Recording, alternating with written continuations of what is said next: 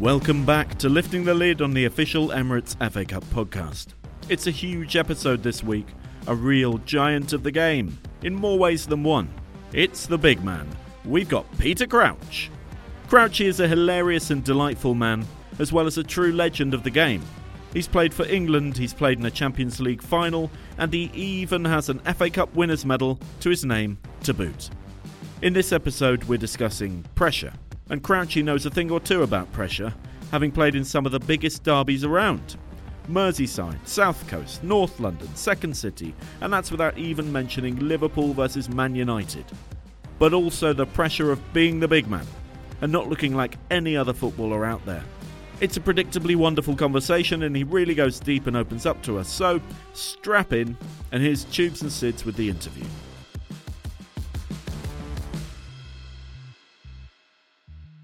Sid, how are we? Very good, mate. How are you? I'm all good, mate. I'm all good. We are back. Uh, another episode of Lifting the Lid. Yep. And uh, we've got a good one today. Who we got on? It's huge. It's massive. This it is literally huge. Gigantic. This fella, he's a fan's favourite. He's a national treasure. He's played for one of the biggest clubs in world football. Yeah. World Cups, Champions League finals, and not only that, he's on FA Cup winners medal. He's done a lot, hasn't he? It's the one and only Peter Crouch. Oh, what a on, legend. Crouchy! We love Crouchy. we love the big man. What are we talking to the big man about? We are talking pressure today. Pressure. Someone, again, that's played all these uh, tournaments, the, the, the club football, and dealing with that probably stigma that's gone around with being the big man. You know, good touch for a big man. Uh, we're going youth team days, we're going throughout his career. We are not just scratching the surface, we're going to go deep We in. are going in, yeah? We're going in. Right, let's get him out. Crouchy! Crouchy, how are you? Yeah, good, thanks. Yeah, yeah. Yeah, not bad, not bad, not bad at all. Uh, obviously, FA Cup. Uh, we're going to go into the 2006 final in a bit. But what are your memories of the FA Cup growing up? Um, well, it was the biggest. It was the biggest tournament around when I was growing up. I, I grew up we're Wembley now. I could see the you know the, the twin towers. It was back then uh, from my mate's bedroom window. I used to go up and have a look at it. So getting to Wembley, you know, the FA Cup was it was what it was all about. I mean, you know, the Champions League, the European Cup was was, was huge. But but growing up as a young boy, sort of definitely in this area, the FA Cup was the one you wanted to win. So, you know, eventually when I got there, it was uh, it was a special moment and something that will live with me forever. You know. And when, I, when you were in the garden as a youngster, pretending you won the FA Cup or scoring the winning goal in the FA Cup final, what player were you? Um, Gazza was I was probably Gazza because uh, sort of in those Especially early, uh, you know, like early on, the 1990 World Cup was my introduction really into. I was nine years old. You know, that's when you probably love football more than anything. You know, you just take in everything you you can watch. Gazza was, I think he was at Spurs at the time. Um, you know, not the- the World Cup. He was a, a genius, so I always wanted to emulate Gazza. We talk about growing up and FA Cup memories and being in the garden and growing up not far away from Wembley. Mm. Did you ever think that one day you'd be doing the old Rod Stewart. yeah, there's a Hey, few, there's a Talking few about things- pressure.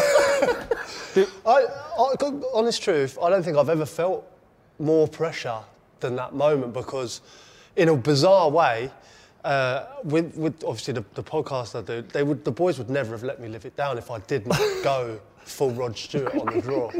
And um, I was thinking, and, and obviously, don't realise it's a, it's a huge. It's a huge thing, you know. You're sending teams down to, to play. You've got so a lot of fans, sort of, you know, wanting a good draw. Sort of, lot- I had so many old clubs that wanted good draws as well, you know. And I'm, uh, I'm doing, I'm doing the balls, and, and obviously there's, there was security that bring the cup in, so they're watching me. And then there was um, obviously pe- people just to monitor the draw, writing everything down. There was a lot of you know people from BT Sport, just, you know, just checking things over. And I haven't told anyone that I'm going full Rod Stewart. I'm thinking, you know, so I, I got, you know, I, I just, I thought to myself, you know what, I've got to do it, and uh, I was so nervous, but I, I just got it out of the way with the first ball. But When when you go in, you're, like- are you literally shaking? I was nervous, yeah, Are you because nervous about dropping? Are you what? Are you Yeah. nervous about just dropping the balls? Did you have rehearsals? at all? Well, Was I was just like- nervous about doing the Rod Stewart number one, but I was also nervous about, um, you know, the, the ball. The, yeah, you have to do a rehearsal, and uh, you know, if you get a, you know, one ball comes stray or loose on the floor, you've got to redo the whole thing. And I'm thinking live on telly Live as well. after the Rod Stewart, you know, people are going to think I'm messing about, you know. And I thought I, I've got, I needed to get the balls right, definitely, you know. But I felt a lot of pressure. I did. It's a it's a number six. No, That's a number number nine. Honestly, I was worried. I was worried about it. Um, and also, you know, we drew. I think I, I drew Liverpool at Man United. Yeah. Yeah. And uh, which was obviously not great for the Liverpool fans. I could feel my phone buzzing in my pocket. Like, honestly, yeah. And I knew the first three people would. I knew exactly who they'd be. Yeah. And one of them was Ab's dad. And straight, for sure enough, he. Uh, What did it say? Calling me all the names under the sun for the draw. But um, in rehearsal, I drew out City United. Yeah.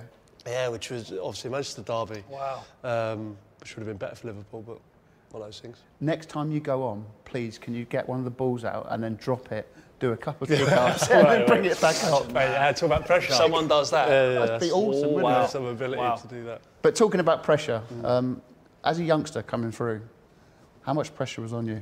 Did you feel? Um, well, as a, as a youngster coming through, I, I don't think you, you play without pressure, don't you? You play without fear, really. I, think that's certainly what I did. It was you're only playing for enjoyment. I had no, you know, I had dreams of being a footballer, but I, I didn't think that for, for one moment I'd achieved them. You know, I, I always thought I'm playing for the fun of it. You know, so you played carefree, and that's sometimes the best the best times of your life, mm. really, in many ways. I think Caesar would agree. It's, it's just you're playing without any fear, without any pressure. You're playing, you know, with so much enjoyment. And I think only when you get older and you realise you've got a chance of making it, or you know, you're playing in big games, that all the outside influences and the pressure sort of comes. But but those those times as a kid were the best. Did you feel like you had to prove yourself from an early age, just, just purely mm. based on like your size and you mm. know when, the, the perception that you'd have had? People would have thought, you know, just a mm. big man, but mm. like I've played with you, uh, you ridiculous feet, what you mm. can do with a ball as well. So did you think at the very very start it was? I'm not listen. I'm not just someone, just a target man up top. Yeah. yeah, that was it. I mean, like I said, I grew up with watching Paul Gascoigne, you know, uh, all, all flair players. You know, I used to watch Italian football, like with, with Go Vialli, Zola, you know, Mancini. Like, I always wanted to emulate those kinds of players, and um, you know, I wasn't looking at target men and trying to hold the ball up or Yeah. win headers. Do you know what I mean? It was all about. So I just grew up with the, the technical side of the game. Um, and, and I think certainly early on in my career, people judged me straight away because of, of my height, and uh, a lot of the mums and dads, because you're only you're only judged by height age-wise, aren't you? Yeah. There's no facial hairs, there's no, Yeah. you know, no one's got you know huge. But I, I was just so much taller than everyone else. All the mums and dads used to say, "Oh yeah, he's, he's scoring. I was scoring goals for fun." Yeah. He's scoring goals, yeah, but he's two years older, you know, and all this and that. You must have got classed as a ringer early days. Honestly, yeah, it was. It Under was. 16s playing under 13s. Realised they brought in another ring. yeah, was he's, it. Not, he's not that age sort of thing. Honestly, yeah. Really? When I when I scored, you know, a few goals, and you know, I was always sort of, oh yeah, but he's he's older and stuff. And the other kids will catch up, and, and what have you. No one ever did catch up. Just get going. no one ever did. But um, no, it was, you know, that, that, that sort of, and that stigma sort of followed me around until people realised that I could play. I- I, I felt in every single match, school games, district games, county games, even when I got to, to Tottenham as a young player, every game I played in with England trials at Lilleshall, um, I always felt that I had to prove myself more than other people because I was instantly recognisable. It was like, hold on Yeah. a minute, you know, what's this? Did that, help, did that help you though? Um, Yeah. No, I don't, I don't think it did. No, I think I think it hindered me a bit because, um, yeah, I was, uh, you know, people would go, oh, you know, look at him, but then I've always thought there was a stigma of like I couldn't play, and if I did play badly, it, it would be like, oh, you know, that, that's he can't play. Yeah. but I had to constantly be switched on for every single match because I didn't want one person to be able to go home and go, oh, you know, he can't, he can't play. He's just there because he's a big tall lump. Um, so yeah, I did. That was that kind of pressure was was when I, when I started wanting to make it as a footballer. You know, that followed me around and it never left me really. no. And at Spurs, is that when you got there? Was that when the pressure started thinking, Hmm. you know, I could be a, you know, I could be a pro here? Yeah, well, that was when I, I had the sort of inkling that um, you know I could make it, and I realised I was holding my own against you know sort of the best the best kids from from certainly from North London, but from from all over, and um, yeah, I realised that I, I had a chance, and my dad realised that I had a chance really. So he you know he put a bit more pressure on me because he realised that I had an opportunity to make a success of or make a career out of it. I didn't know what kind of career. You know, I had no idea that you know I'd be sitting here at Wembley saying I played here. But I, I, at that time, I thought if I play in the Championship or League One, I'll be, I'll be happy with that. So if I make a career out of football, Mm. I'll be happy. And um, but then obviously you just you don't know, and then the more you sort of go up and the more confidence you get, then you, you you're always for the next target, aren't you? It's interesting you say that because it obviously got to a spell where when you was at Spurs, mm. you couldn't see No a, a pathway getting in because they mm. obviously they was so good and the strikers that was there then. So was it hard to leave to then go to a QPR? Mm. Yeah, that was. Uh, I mean, like, I said, I mean, uh, certainly at Tottenham, I, I think sometimes young players get caught up a little bit nowadays with you're at Tottenham or you're at Manchester United or you're at Man City. You're Yeah. not. You're not at all because you're nowhere near the first team. No, yeah. You know, you can say, yeah, you might wear that badge on a Saturday morning, but I, I, I sort of knew that early on. I thought I'm not a Tottenham player. I was playing in the reserves, and you know, I might train with the first team the odd, the odd day, but I never really felt that I was going to break through there. When you did play with the first team, though, did you think I can get to this level? I, th- I felt, I felt, yeah, I did feel technically wise, Yeah. but I felt like my body was holding me back. Um, I felt technique wise, I was comfortable, you know, in all the drills and, you know, certainly finishing or anything sort of unopposed. Right. But at the moment I, I went up against Sol Campbell or Ramon Vega were the centre halves in those days, um, trying to think who else was, was centre half. But um, you know, as soon as we went into a match situation, I wasn't strong enough. You know, at like 17, 16, 17. I'll tell you now, I'll be honest with you, I wasn't ready to, for the Premier League until I was 23, 24. Wow. Um, because my, my, I, was, I, was, I just grew so fast. Yeah. And my, my body didn't catch up. And listen, I'm, you know, I'm not a unit now. you know I mean? But, let's be honest. But Show me the I- whole I- thing. You know, I mean? Yeah. like, you know, but I managed to, I managed to work out sort of how to hold people off and how to, you know, manage the game or you know how to go up against big, strong defenders and, and, and come out on top. I, I, you know, I, I worked out ways around it and stuff. Um, so yeah, it was. I mean, it was a difficult time, but I felt for me leaving Tottenham to go to QPR bizarrely was a step up because yeah, you can. I was playing at St Albans on a Tuesday night, and in, you know that's not Yeah. a step up. Is playing mm. Championship football with Absolutely. QPR. You know, so you can say you can, there's two ways of looking at it. You can go, it's a step down. You're at a Premier League club. Or, or you can go, well, actually, you're playing at St Albans every week. You're not Yeah. playing at Tottenham. You're not really there. You're, you know, just sort of making up the numbers, really. And I felt I went there, and I, I, and I could make a name for myself, and that was the that was the best thing I ever did. So, Absolutely. so before before QPR, you're at Spurs, youth team days. You speak to any pro. We come through the same kind of mm-hmm. generation. You speak to any pro that's either been at the top level, or then had an unbelievable career, or been League One. They'll always say that the youth team days were the best days of their careers. But it was quite toxic. It's a toxic environment, football, especially in dressing rooms. Even at sort of youth team days, wasn't it back then? Did you feel pressure within, you know, that ego sort of dressing room, uh, even at a, a youth team Yeah. sort of environment? Yeah, 100%. I think it's a difficult. Um, we, we probably came through the sort of last era of the YTS boys, really, and uh, you know now it's obviously academies. They get a good education. Um, they probably don't do as many jobs. They get well looked after. Um, it, it it was definitely it's definitely easier now for them to in, in the academies, and it's, it's mu- and much better. But in, in many ways, the some of the grounding we had in, the, in when we came through was quite good. You know, obviously the jobs and the cleaning boots, but sort of the management and the the, the, the staff could be could be really harsh, if I'm honest. And I think um, that environment was sort of encouraged, that sort of laddish environment of being Brutal. It was brutal, yeah, Yeah. at times. But you know, similar to school. You know, school can be a Yeah. difficult Yeah. place.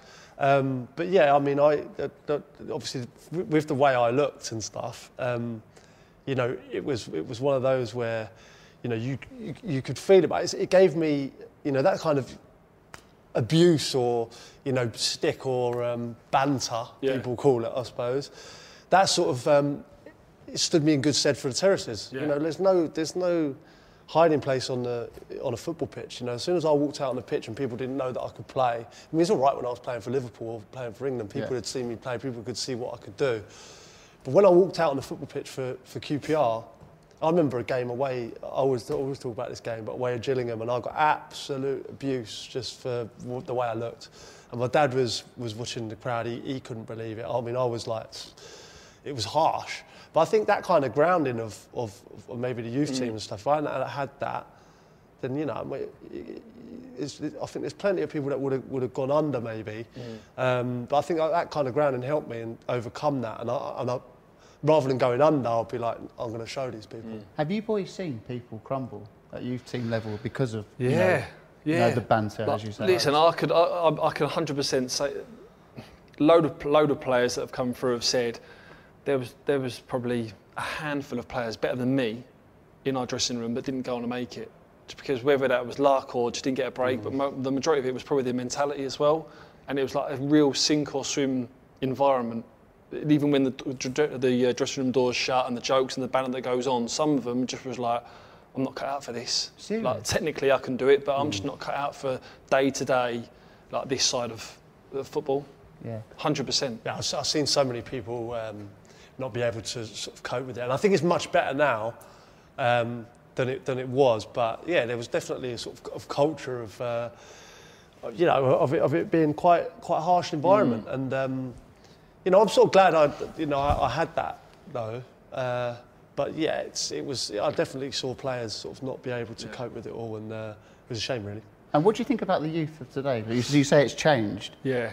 Are they treated too well? It's, it's really different now because there's two sides of it. You've got the football side of it where they're given everything. I mean, Yeah. the grass, the, the pitches that they train on, the kit, don't have to do jobs, don't do boots. They come in, they get given everything, analysis, you know, the lot. But then there's the other side now where they've got a mobile phone at the palm of their hand, social media, and where it was probably when we was coming through and there was a bit of stick face to face, now a lot of it is p- behi- behind this sort of that keyboard kind of warrior mm. sort of thing, even at that even at that kind of young age. And these youngsters as well, they're comparing themselves to people up north at 10 and 11 because they follow them on Instagram that play for, you know, Man City under 11s or under 12s, and they're just sticking clips on of their goals. They're like, wow, he's doing well. Whereas when we was coming through, like I knew Crouchy was good with, at QPR because, you know, just Word of mouth. Sort of yeah, thing, exactly. Yeah, and you knew it was going to be a tough game when you played against him, but then that was it. After that, it was forgotten about. So Yeah, different kinds of pressure in it. Mm. Young age. really difficult. And how was QPR for you? Uh, well, that's the best thing I did, you know. Like uh, I actually started there as a nine, ten year old. That was my, you know, local team, and um, I went from there. Gerry Francis went to Tottenham, uh, took me with him. Youth team manager was Des Bulpin, took me with him, and then Gerry went back to QPR and uh, and took me back when I was 19. Uh, and even then, I mean, I played pre-season. I did well. Um, they signed me for 60 grand, and then. wow, Um, 60 grand, uh, yeah, and then uh, I, I remember, like even then, I was behind. I was probably fourth choice striker. Um, Chris Kiwomya, Sammy Koejoe, uh, Rob Steiner. Wow. Um, trying to think, there was one other, and uh, they all got injured. It was literally like they all got injured, and they were like, "Gonna have to put him up top." yeah, come on, get him out. you know what? I was, like I said, I, in training I was always good, like, you know, but I just, you know, maybe what I, physically maybe didn't feel like I was ready. But um, they gave me a chance and it, I just, just flying from there really, it was just brilliant. Um, I, you know, it was, a, it was a difficult time for QPR in general because they were going through some turmoil sort of at boardroom level and there was a lot of players on big wages and uh, and financially we went into administration in my first season. It was, diff- it was a difficult season, uh, but me personally, I did I did great and uh, went on, went on to Portsmouth at the end of the year. You, you talk about we've had a few clubs. Your move from was it Portsmouth to Villa? Yeah. So what, what was the, what was the hardest one or the most pressured one? Was it was it the Villa was it the Villa transfer because Yeah. that was a big one at the, the start, or was it the second one going from Southampton to Liverpool because they're both quite a big jump? Yeah. Yeah, like uh, Did you did you, did you realise how big Villa was when you signed there? Probably, probably not. Yeah. Um, the, the size of the club was really sort of opened my eyes. I mean, Yeah. there was a couple of things like the size of the club from when I went from Southampton to Liverpool, and the same same sort of thing from from uh, from Portsmouth to, to Villa. I mean, Villa's Villa's a huge club. Yeah. I mean, you, you played there Yeah. yourself. I, I, I, honestly, I um, I the thing what what helped me was I had a really good season at QPR. I think I scored 21 goals for Portsmouth, did really well, and then uh, signed at Villa. And it, when I look back at that dressing room, it was. Uh, it was a bit of a baptism of fire. It was, um, I go, it was Peter Schmeichel in goal. It was, uh, you know, Ronnie Johnson, like Ian Taylor, Paul Merson, Dion Dublin, uh, David Ginola. I mean, there was there was some big Absolute big players. names, Yeah. you know, in that in that dressing room, big characters. So I was in there straight away. I was like, you know, this is this is different now. Um, but yeah, it was. I mean, it, like, same sort of thing. I mean, it, I, it was just that my one regret out of my whole career really was not really making a success of it at Villa. But I felt like Graham Taylor took a huge chance on me. You know, he paid a lot of money for me, and uh, I never really felt like I sort of paid it back. That faith he had in me. Yeah. And I remember going back to Villa Park uh, with Liverpool, and I was playing for England at the time, playing for Liverpool, and just before he died, uh, Graham Taylor, and um, I, I remember him running down. He was doing like the commentary from, uh, and he ran down after the game, and uh, he said like, "I knew, I knew you'd do it." And, uh, and Oh, that must have been well nice. I was special because I felt like I'd let him down a little bit. Like I went to Villa and I never really, I never really did it. It wasn't really, you know, I came in and I did okay, uh, but there was just there was probably better options at the time. You know, playing Dion Dublin, I think he played, and uh, Darius Vassell was on fire. I never really got in, uh, but that that was obviously a special special moment because uh, he knew he believed in me and he knew I'd do it. It just it just wasn't to be while he was in charge.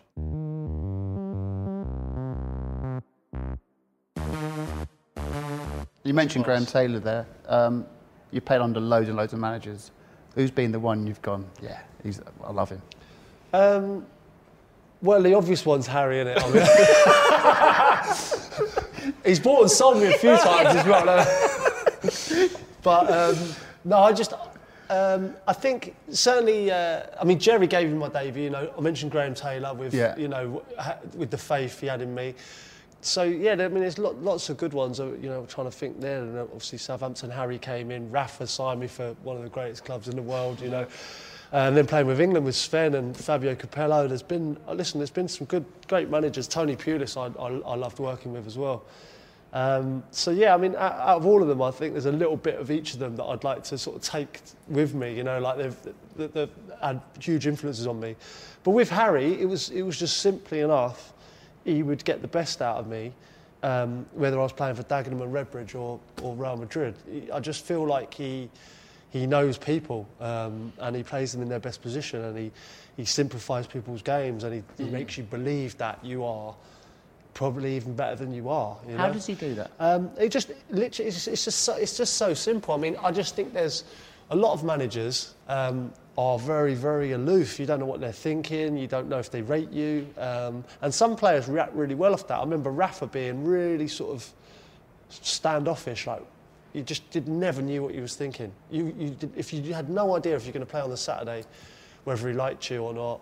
Uh, and I remember Stevie um, just his game elevated to a different level in that environment. Yeah. It was like he won Player of the Year that year. I think he scored 21 goals from right midfield, Yeah. won the PFA Player of the Year. It was- it- most of it was trying to get a well done off Rafa. Yeah, that's It's mad, isn't it?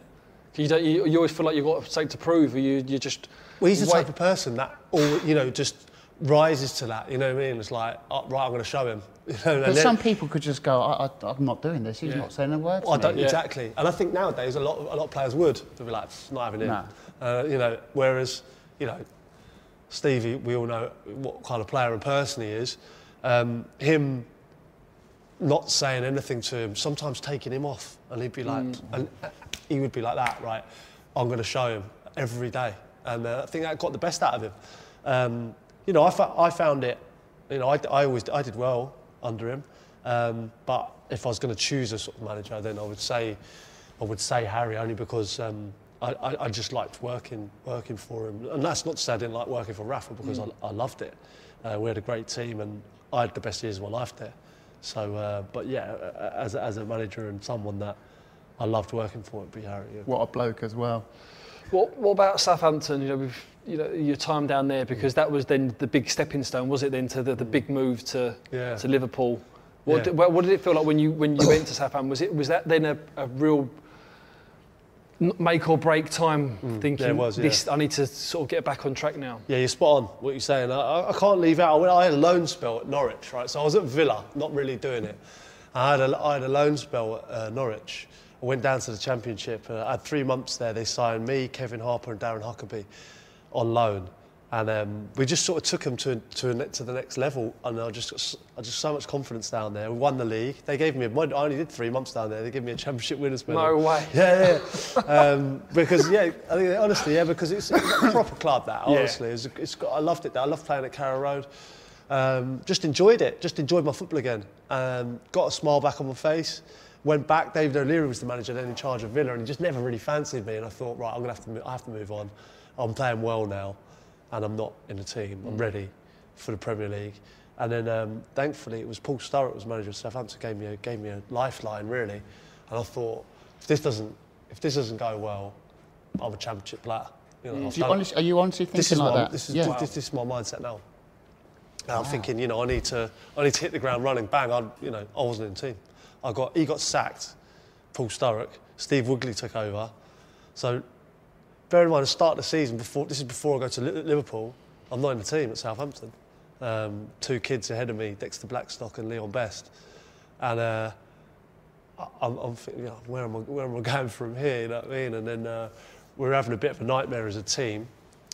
Steve Wigley gets sacked, then Harry comes in and uh, goes, "Why aren't you playing?" I said, "I don't know." And he says, well, he's literally, he literally said it like that. He said, "Why are you not playing?" He said, uh, you, "You and Kevin Phillips, and you're not, you're not.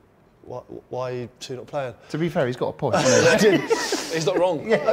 yeah, it was honestly, but like, you, it's what was happening, and um, I couldn't understand it, and um, you know, Harry couldn't when he came in. But that sort of, he just went, it's ridiculous. Yeah. You two be my front two rest of the season, hundred percent.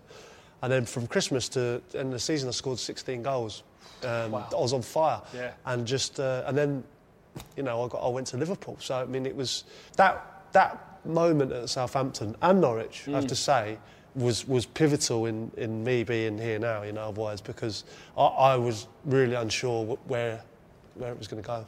so when you're at Southampton, Mm. uh, playing in the FA Cup, you score a last-minute penalty against your rivals, Portsmouth, who you played for. Yeah, that was a big game. Yeah. man. I remember it well. what was that like? Well, it was the whole the whole thing around it was it was a it was like a cauldron. We hadn't played against each other for a while. Um, it was at St Mary's, but I'd played for Portsmouth. Nigel Quashie had, pl- had played for Portsmouth, and Harry had just come to Southampton, and they, I mean, they, were- it was it was intense. Um, and you know, in the FA Cup, obviously they have a, they have the whole end, don't they? Yeah. So you can hear them, and the you know the place was. But I remember um, on Harry, one of Harry's first days, there, like Judas was written on the uh, on the walls of the, the, the Marchwood training ground at Southampton, and uh, it, it was there was a you know it was a big thing really, and then we drew each other in the cup, and I remember Harry kind of, you know, thank, thank God it was at St Mary's anyway, right?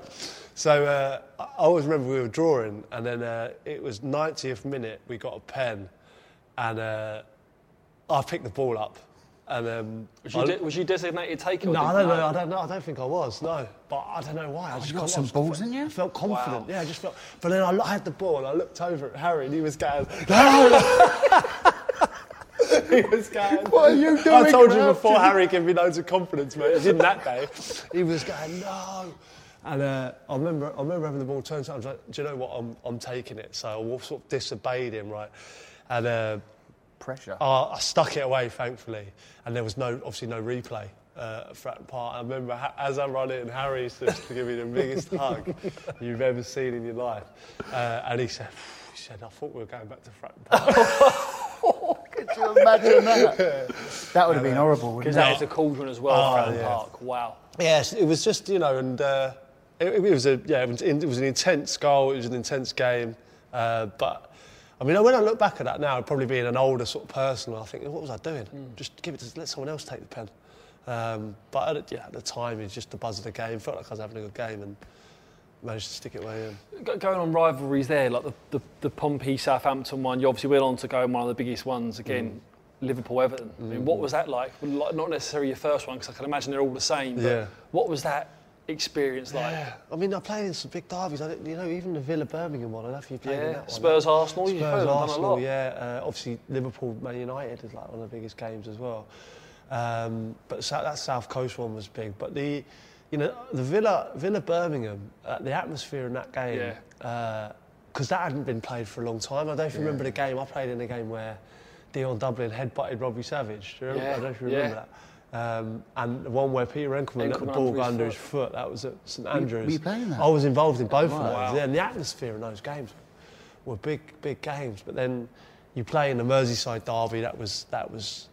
I remember my first one at Goodison. They were they were amazing at Goodison because it was so the atmosphere was electric. You know, it was pure hatred and stuff. And uh, yeah, I remember scoring in that one. That was that was that was a big. If you, big if you had to pick one, one of the, uh, the games you just said there, the, the North London Derby, the South Coast, Mm. Yeah. whatever the, the Midlands one, Liverpool obviously you got the Mm. Man U, or what, what would you say one that sticks out as- being Mm. real real needle between fans, clubs, players?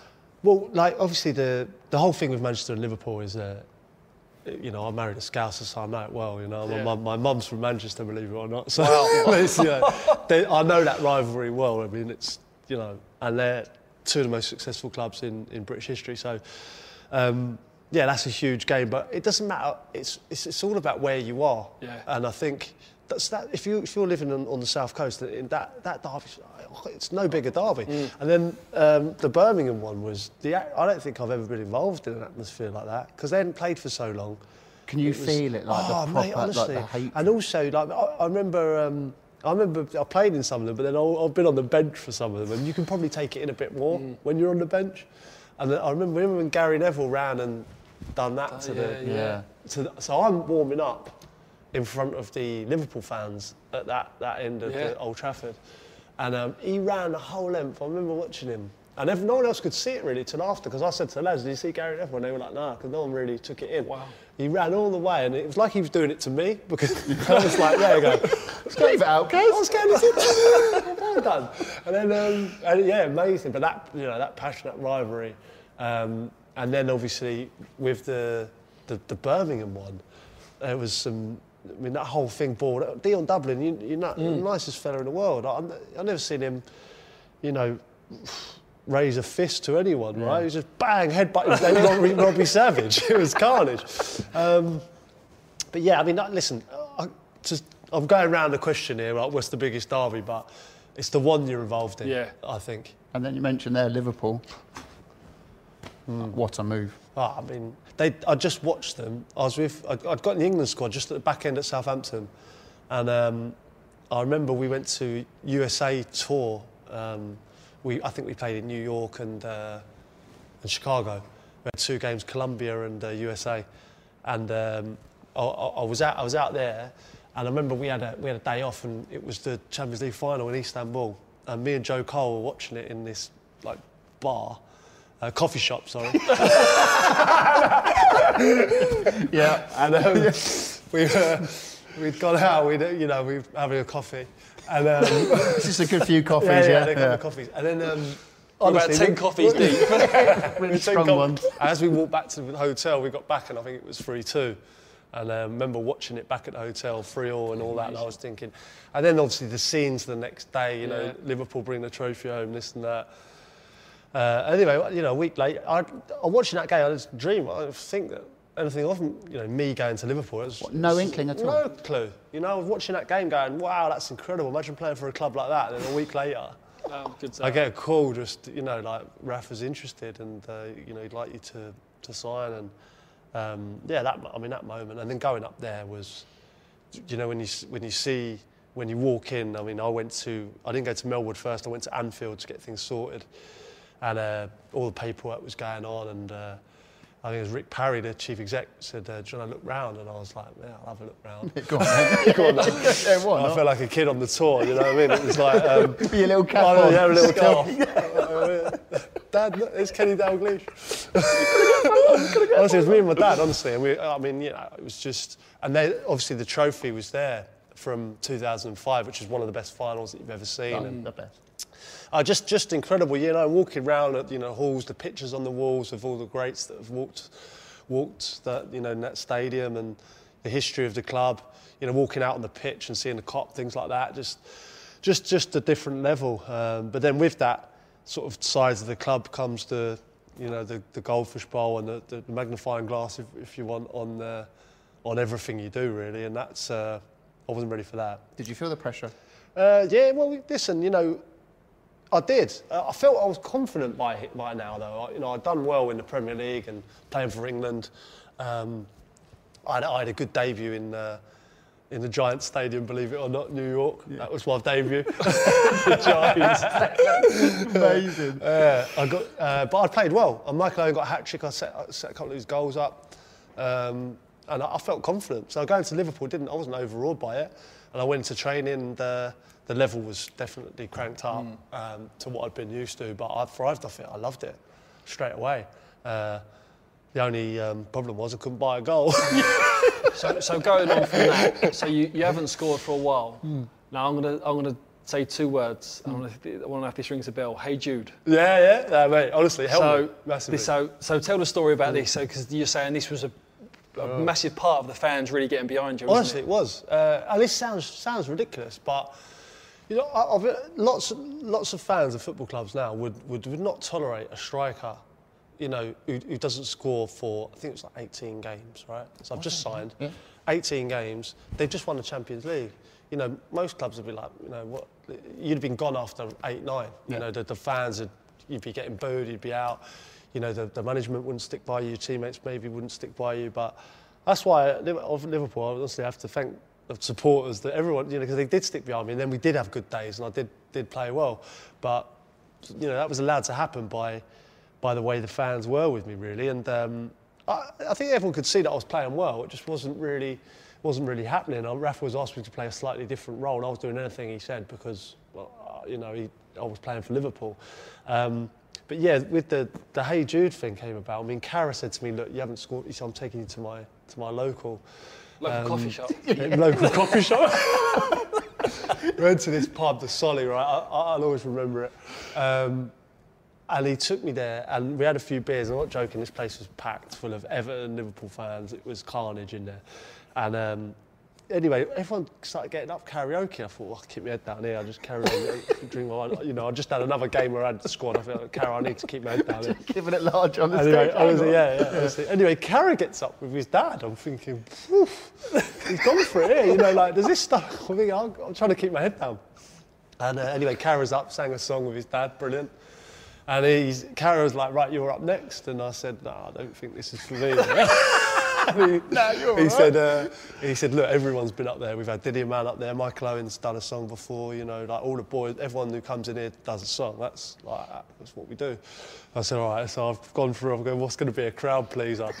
like the Beatles and Liverpool. uh, Well, that might be all right. Hey Jude, I've gone for. I've got on stage.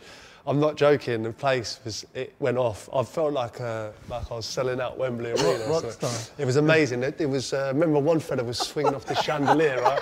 I'm going nah, nah, nah, nah, nah. and it went on. You know when the music stops and you're still going nah. honestly, Don't worry about the goals, lad. honestly, I was like, at first I was nervous. Yeah. By the end, no, you couldn't get me off. I was all over it. Dropped the mic, the place erupted. It was, it was, it was one of the best moments, honestly. It was amazing. Uh, got, got off. I was just. I remember. I think they got, I got passed down by a few, few the lads and uh, went back to my chair. Everyone went back in. Honestly, from that day, everywhere I went was, uh, "Hey Jude." It was like you know, Liverpool's a, it's a city, but it's a village. You know, people know what's going on, and um, everywhere I went, people were saying, "Hey Jude," in the solly, "Hey Jude, hey Jude," and um, uh, the security boys. I remember coming into training uh, Melwood probably on the on the Monday, and the, all the security boys were like, "Hey Jude," and, uh, and uh, honestly, from then I think, and then uh, you know probably just I, I got a song. It was it was, uh, and the fans really took to me because it just spread a bit, and then um, and then they could see how hard I work, was working. Um, on the pitch, uh, and it wasn't quite going for me. And I think that sort of every, it was like it was like us against the world, if you know what I mean, which is, which is definitely, you know, something that I noticed in Liverpool in general. You know, like if, if people are- have a go at them, they stick stick together more than anything. Do you know what I mean? And I think that I felt a part of that, and uh, you know, all the outside press, you know, people in newspapers on. Um, whatever it was on, on t- television, all criticising me, but I'd never felt I felt like I was in a bubble Brilliant. in Liverpool, and I felt like all the Protected. fans, Yeah. felt the players, and I felt the staff. Everyone was sort of with me. Um, so when I scored, I think you could see the the emotion certainly from me, but the players and, and also the fans. You could see sort of the relief of them really. And then uh, you know, thank God I went on a run of scoring goals, and um, and I'd like to think my time there was was, was good. Did you boys ever take any notice of the outside, like the media and the publications? Um, I would find that hard if like someone's like, week in week out saying not good enough, not good enough, not good enough, poor season. I think that would. I mean, I never know because I'm not a professional footballer, but I think it would get to me. it, it kind of drove me on certain times in my career when that happened. It gave me like a platform to go, no, I'm not having that. Like, you know, and it would pretty similar to like, like we talked about Gerard earlier on, do that sort of driving mechanism. Um, that was my motto all the way along in terms of sort of always trying to prove people wrong or get one over on them. So, uh, yeah, it was. It never, it never, it never sort of got on me. Whereas now, I mean, it's brutal now. It's all about sort of social Oh, media, and it, and it can be instant. You can get on a team coach now because you'd have to wait till the papers the next morning, wouldn't you? Have to wake up on a Sunday, go and get the news of the world or whatever Now paper you just go on. Twitter and go, Yeah. yeah, oh, right.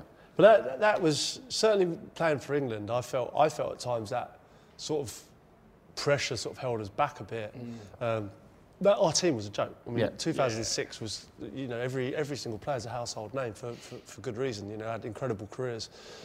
Um, but yeah, for whatever reason, it didn't really it didn't really work. But um, that, that- there was definitely a huge pressure on on that on that team, and I I did feel it myself. Um, in some ways, I felt like I had to score in every game that I played with England because I, you know there was always people to, there to say he shouldn't be playing for England. You know what I mean? So I had to constantly be on my game to, to, to be a part of it. And I knew, listen, I, I was uh, in that squad. I was behind Rooney and Owen, hundred percent. But the way I Your, look, your stats are yeah, they, good. listen, I got I, I scored goals for England and I, and I always played well. I felt, but Rooney and Owen are better footballers than me, right? At that time, I, I, I'm a realist, right? So, so I'm looking at them and I'm going, I'm just going to be the best behind them, right? So, I, as long as I'm better than everyone else, uh, you know, who's English at that time, I'm going to get games because they, they had their injury problems. You know, Michael Owen had his injury problems and, and Rooney did at major tournaments and things like that. So I, I knew that as long as I was ready all the time, that I would get a fair share of mm. games. And listen, if, Ro- if Rooney and Owen had been fit for all 42 games that I, all, all Yeah. 42 caps that I had, I'd have got none. I, I'm, you know, I'm, I'll be honest. I might have come off the bench and had an influence, but you know, I knew that they, they wouldn't be. So I, I pushed myself and I made sure that I was in squads and I was better than sort of Defoe or in better form than Darren Bent or Yeah. whoever was Dean Ashton came in, you know, whoever was sort of behind it, I, I wanted to. And then of course there were times where they were just on fire and they played ahead of me, but you know that was always my goal. It's that's some mindset to have that. It's, it's pretty similar to like a, a sub goalkeeper, isn't it? Mm. In terms of they're always going to play, but they've got to be on it always and push mm.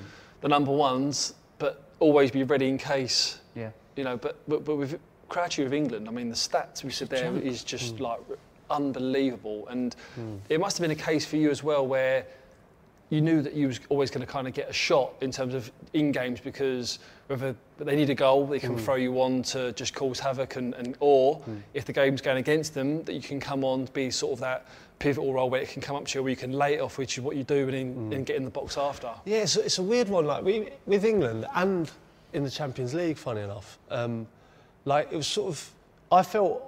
I felt like I was going to score in every match. I honestly did. I, I, like- powerful, that. Honestly, but like whereas in the Championship, or I found it harder at times.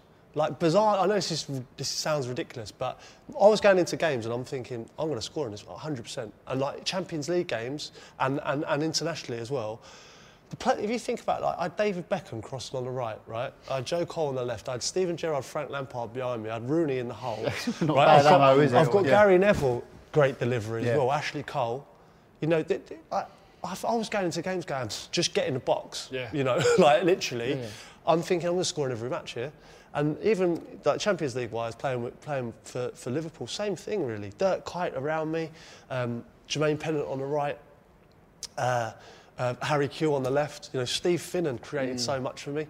Uh, even Tottenham as well. Bale on the left, right? Aaron, Len- Aaron Lennon on the right. Van der Vaart behind. You know what I mean? We've got Luka Modric in midfield.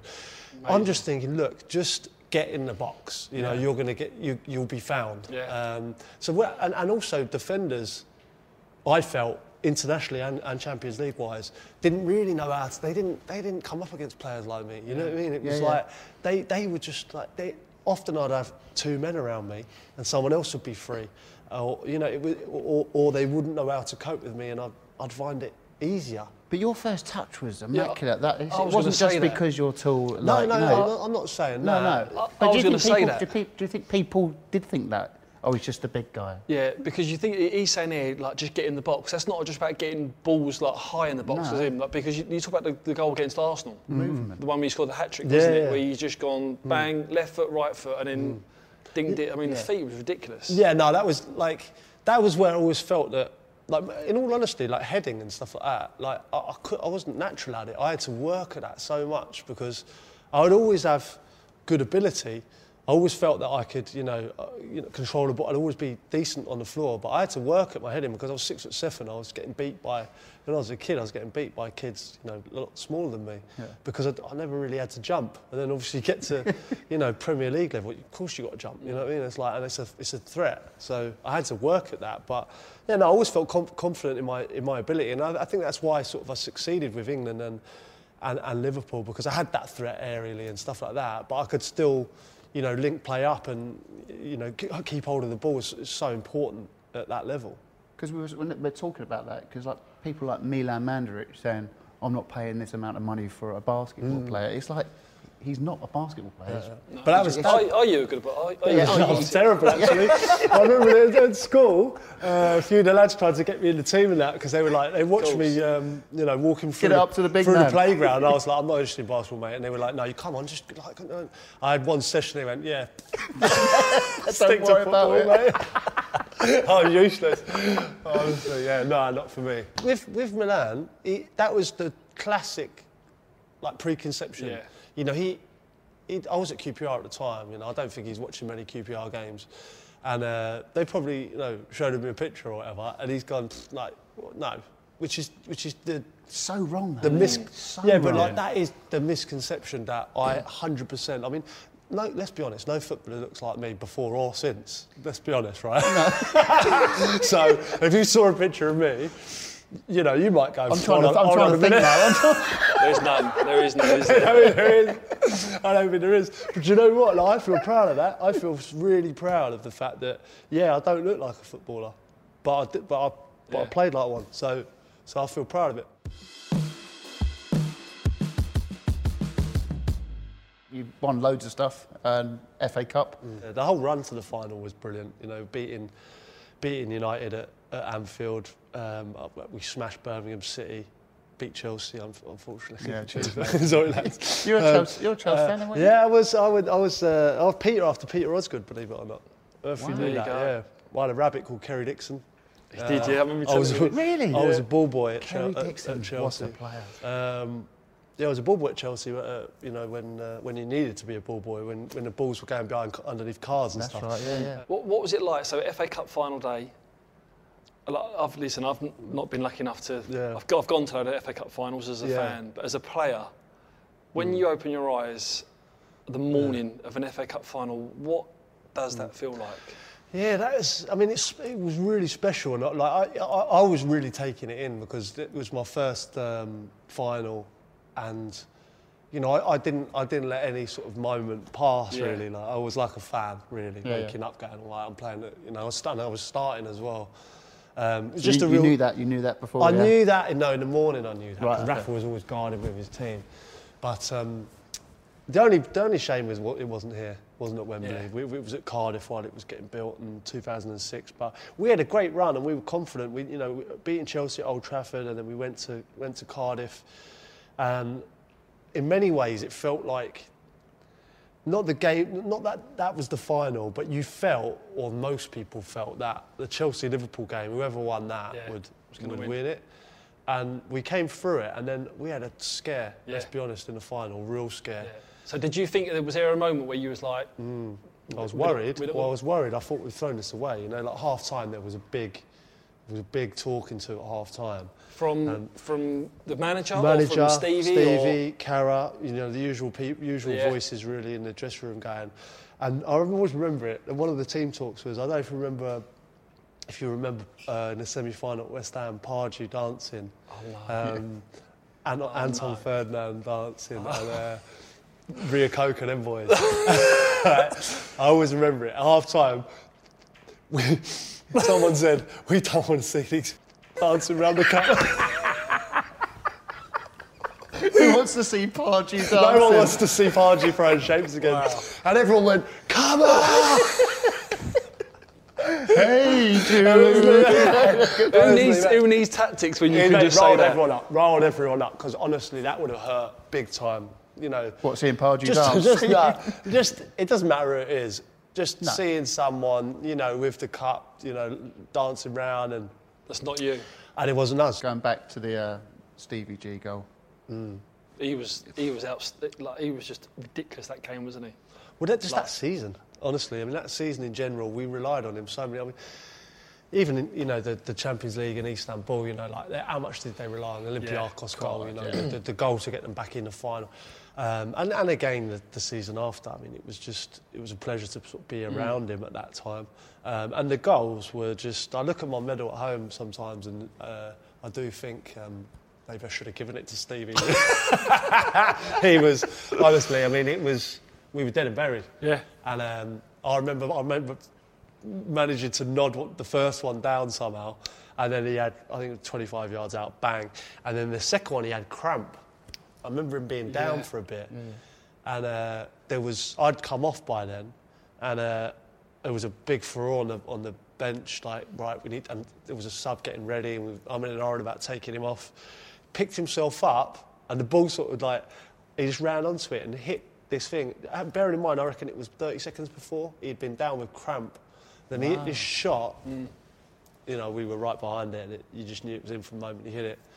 And uh, incredible, incredible player, and uh, you know, won us that FA Cup. And Even his penalty in, in the shootout was, was just so nonchalant. Yeah, just yeah. sort of run up and just l- l- lace one, top bins. Yeah, yeah. Was so uh, that that was in Cardiff. What was what was the journey back like? honestly, then there's obviously this when you when we've Who run it you dan- we need to get some footage to see if they were dancing around the, the FA Cup. Oh, it was honestly, Surely doing A Jude, weren't you? Oh, I've got I've got pictures. I've got a few pictures at home. Um, yeah, I remember being it was well, it was a long evening, but I started. I started it. I started right in the I started winning it, um, but winning it. Yeah, I mean, I remember looking up, hold, holding the cup in my hand. Right, and I'm thinking all the history behind this cup. Right, I've got it in my hand. It's Yeah. the oldest tr- football Yeah. trophy in the world. Legendary. Right, so I'm holding it down here like this because I'm. I'm because I'm cool, because I hold it down like that. That's how, that's how That's Crouchy that's rolls. That's how I roll. I hold it down like that. And then uh, I remember spotting my dad and uh, thinking about sort of, you know, everything that we'd been through, you know, like Wow. right from the moment, you know, when you're first start playing football to, you know, we used to walk under the Hanger Lane flyover through Alperton to come to games at Wembley and stuff like that. And uh, I know, I know it wasn't that Wembley, but that was the home of the FA Cup final. Yeah. We were there and I, you know, held it up, and it was ah, it's emotional. You know, you see your dad in the crowd, you think of all the stuff you've been through, all the Tuesday nights, the Thursday nights, going around the North Circular trying to get me to Tottenham in the ball court. The night in Gillingham when he's Uh, the night in Gillingham where he's, had a fight, yeah, with someone because you know because I'm getting abused. You know, all the all the sort of bad things or, or all the sort of sweat and tears that's Yeah. taken you to. Um, and listen, there's players that have won far more than me, but to me that was the that was the the day where it sort of all I, everything went. You know, wow, we've done it basically. Yeah, yeah. And um, yeah, emotional. And then uh, I remember having a quick beer with him after. He was buzzing, couldn't really, you know. And then he, he came back round here and went out with his mates. And I went back to Liverpool, um, went to Alma de Cuba, and uh, it was the after party upstairs, and all the fans were downstairs. Oh, incredible. And um, we had the cup up there, and uh, all the fans were singing songs, and um, we just had a few beers up there. And uh, remember, we, we each of us went and got the cup and like, showed it to the fans each time, and it was uh, yeah, it was a great night. I got some great photos of it, and just just great memories. Just uh, Yeah, it's why, why you're in football. Um, Yeah. I mean, there's a few things that thankfully went right that in my career when I look back at it, um, that was definitely one of them. Like where, where it could have gone so wrong, and I, and I've, re- I would have regretted it forever. Um, another one was at, was here. Uh, no, it wasn't. It was at Old Trafford. Sorry, it was. Uh, but it was for England, and um, I, I'd scored two goals, and then I tried to dink a penalty and put it over the Jamaica, top. wasn't it? Jamaica, right? Yeah. On a hat trick. I've only got one hat trick for England, and um, I tried to dink a penalty and put it over. I've never, been, honestly, and then I thought, you know, what, a, what an idiot. Uh, f- thankfully, I got it. I scored another one, but that would have, that and the FA Cup would have really wrangled with Yeah, me. yeah. And the Champions League final in 2007. That obviously we didn't win that. That, that they're the three. Thankfully, two of them were all right. But Yeah, th- yeah. obviously, the third one was the killer. Did it? How did when you did took that penalty and it went over? You were like, what was that sort of feeling? I just, you know, when you're just everything you touched was just going right. You know, like one of those games where I just playing really well. I, I, honestly, I, I just was playing great. Got a couple of goals, a couple of robots came out, and then, uh, you know, and then the pen comes, Yeah. and I'm just full of confidence. Invincible You know, I've scored two here. I'm just going to dink him now, right? So, and firstly, I did send him. He went, but I, I went Yeah. high into the Stretford end. And, High into the oh, it was, it was really embarrassing. And I remember coming off the pitch, and I've got the ball at home, and all the lads have signed it. Um, and uh, all every single person's wrote pen, no, no, like all this, you know, all the all the abuse about the pen was on the ball. Yeah. Yeah. I remember Steve McClaren pulled me after. He was the assistant to Sven, and he said, um, "Don't ever do that again. Like you're playing for England, you know, you're representing your country, and taking the piss, basically." Um, that, that's when it, you know, when you're in the sort of moment of the game and your confidence is just streaming through you, and you Yeah, just yeah. you think you can do anything. Um, that was that was a wake up call. It was just like, you know, that, remember where you are. And at Stoke, you two must have had a right laugh. I don't think I've had as many clubs as Crouchy, but I've had a few. but for me, I wasn't there long. I was only there 18 months at Stoke. That was the best dressing room I'd had. It was so so good. It was it, so, so good. I mean, there was, you just felt like all together, Mm. and there was the, the, the banter every day, um, characters, the trips. Uh, there was a real togetherness. Good golf dressing school there as well, I hear. Good golf school. Yeah, it was. Yeah, like it's a when I when I signed there, like the like as as Sis was saying, honestly, the dressing room was brilliant, and um, it was amazing. Like sort of the we added a sprinkle of quality each year, and we finished in the top 10 three years on the spin, and. Um, Fly, flying and it, it just went too far the other way. You know, we went from having the best character. We, we'd lose one or two each year and Yeah. replace them with two, one or two not as good characters, shall we say? Right. And uh, and that's just how it that's how it sort of ended up, you know, going down. And it was it was a real shame because we went from the best dressing room to, to one of the worst. And um, it was a real shame because the club's fantastic. Yeah. Yeah. A lot of people don't know when they look at Crouch, they look at him being at Liverpool and Spurs, but Stoke was your longest serving Longest, yeah, yeah. club, wasn't it? Six years, was it?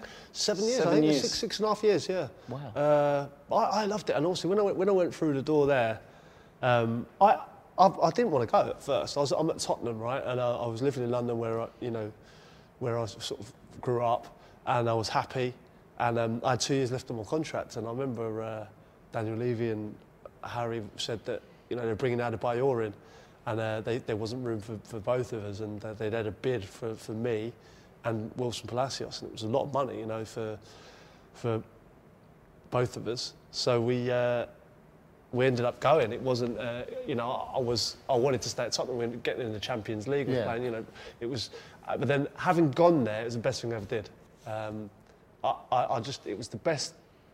The best club for me at that age, you know, Tony Pulis was fantastic with me, and I loved the whole stigma of mm. Stoke in general. Yeah. You know, like I would watch Arsenal get off the bus and just go, oh, Oh, we you know, and you could see the life drain out of them, and it just used to make me. Did me you laugh. really see stuff like that? You yeah? could see it. With, with- honestly, you could see it. That, that was, again, when I was there, I remember the week building up to an Arsenal game, and I was I remember being on the spin bike, and Shawcross was next to me, and I was like, oh, tough game this week. Like, he didn't batter an eye. He looked forward. He just went, we'll beat these.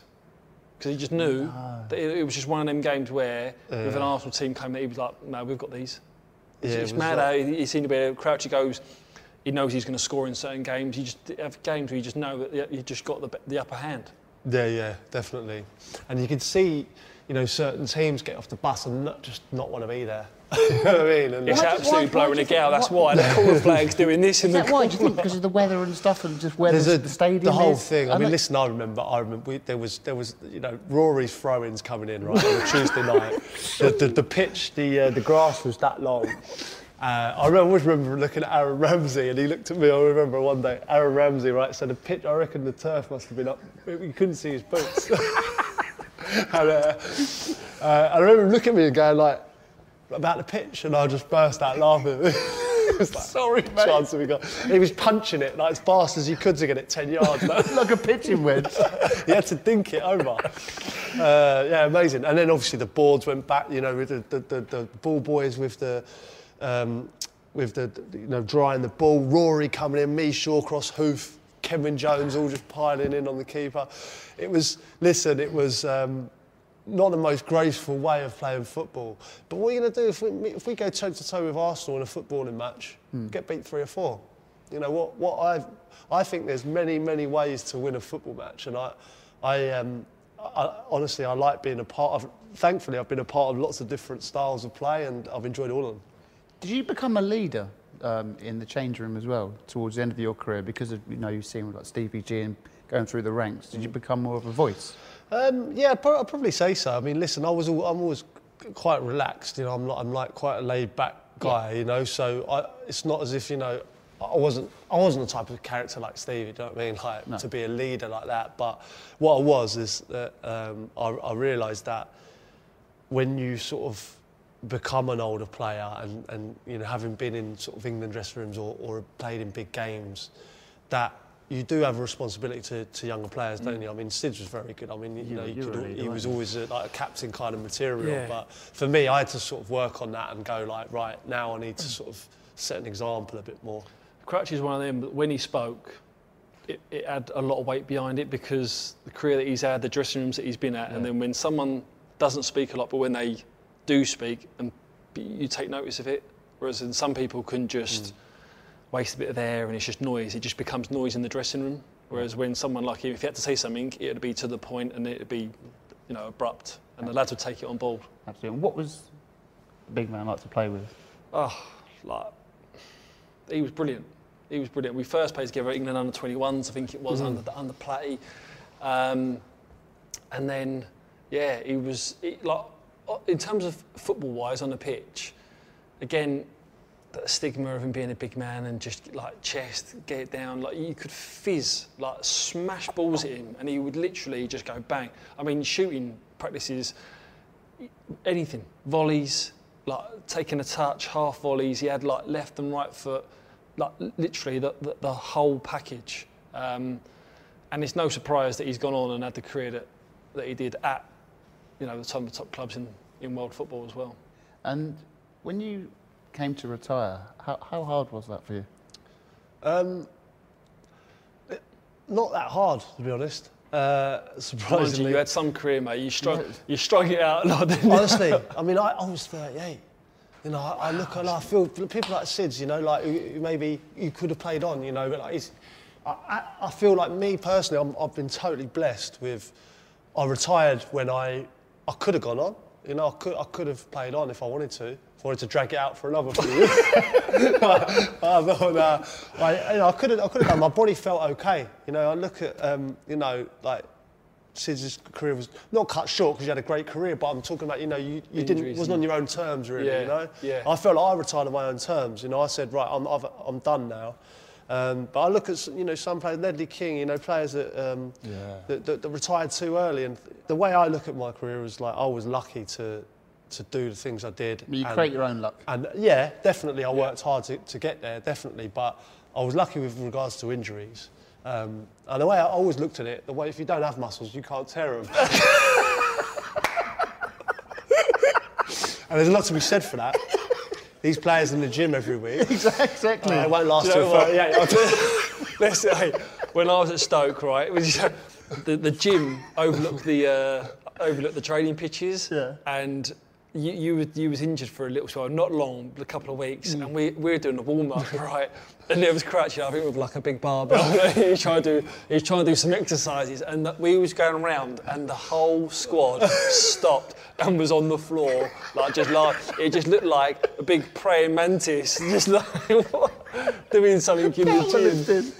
powerlifting. But you know what, right? Listen, it was. Uh, oh God, tickle me that. um, the, I, I, I tried everything. Like, if you're thinking, like, I was talking about my body holding me back, I knew I had the ability to make it, whether as a young player. I was on creatine, I was, do, I was doing weights, I was doing weight gain stuff, you know, protein shakes. I don't, I left no stone unturned. You know, I was doing everything as a young, as a young boy to, to, to get bigger, to get stronger.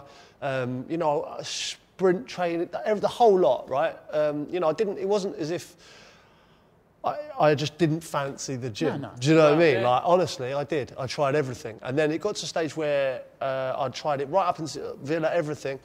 Uh, got to, to Liverpool, and I was squatting every day, doing loads of stuff, um, and I kept finding myself getting injuries. Uh, and and I, I'm thinking like, so I had to sort of weigh up. You know what?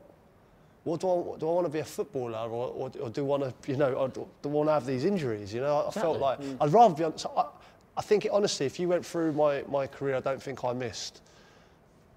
I don't reckon I missed more than two weeks of training, let alone matches, um, in 20 years.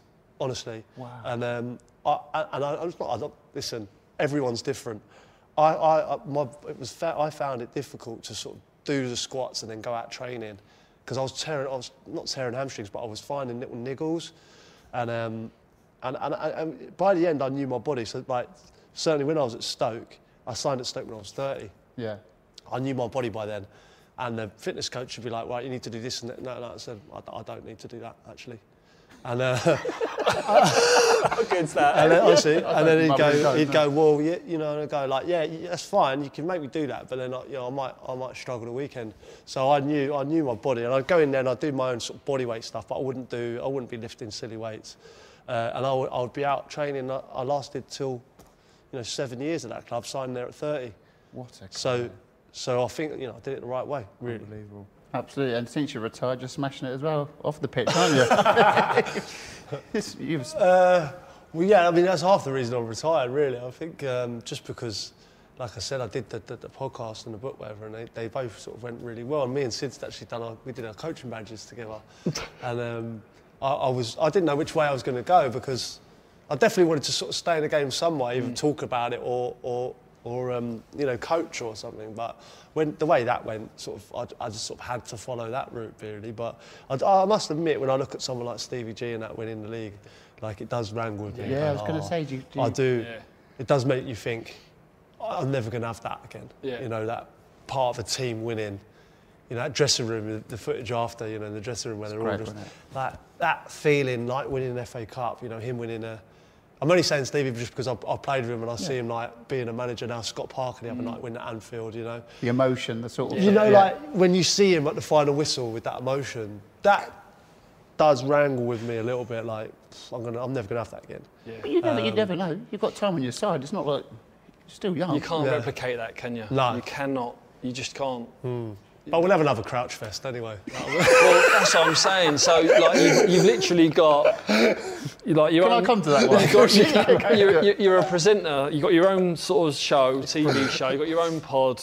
Are you going to walk the lads out for the FA Cup final? Is that, is that, is that what's missing? Hey, part of the Raw Do you know family. what? Honestly, like everything I'm doing now, um, like I'm doing, if, if it's fun, I'm doing it. Do you know what I mean? It's not like I'm not, I'm not looking at any other. There's no path. Do you know what I mean? Where I feel that sometimes you just got to go with what you what you enjoy doing, and I, I enjoyed playing football, um, and I thank God I had the career I did. And then now I'm just I'm literally doing what what I feel like is is fun, and, and, and I'm staying involved in football, which is nice. You know, going to the games, and you know we work together doing doing games, and um, and and with the all that kind of stuff. I just love doing it, so I'm going to continue to do it. And we love you, mate. And this has been absolutely awesome. Big class. So good. Brilliant. Uh, thank you so much. Absolute pleasure. Top man, top man.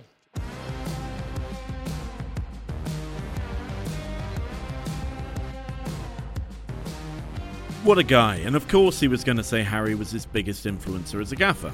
It was a treat to have him with us on Lifting the Lid on the official Emirates FA Cup podcast, so a big thank you goes out to Crouchy. Next up, it's another great guy, but one who perhaps fell foul of a few off pitch mistakes and the media label of bad boy. It's Jermaine Pennant, and we'll be talking about reputation. If you're enjoying Lifting the Lid on the official Emirates FA Cup podcast, please subscribe wherever you pod, and if you're able, leave us a five star rating. It makes a difference to our reputation. See you next week.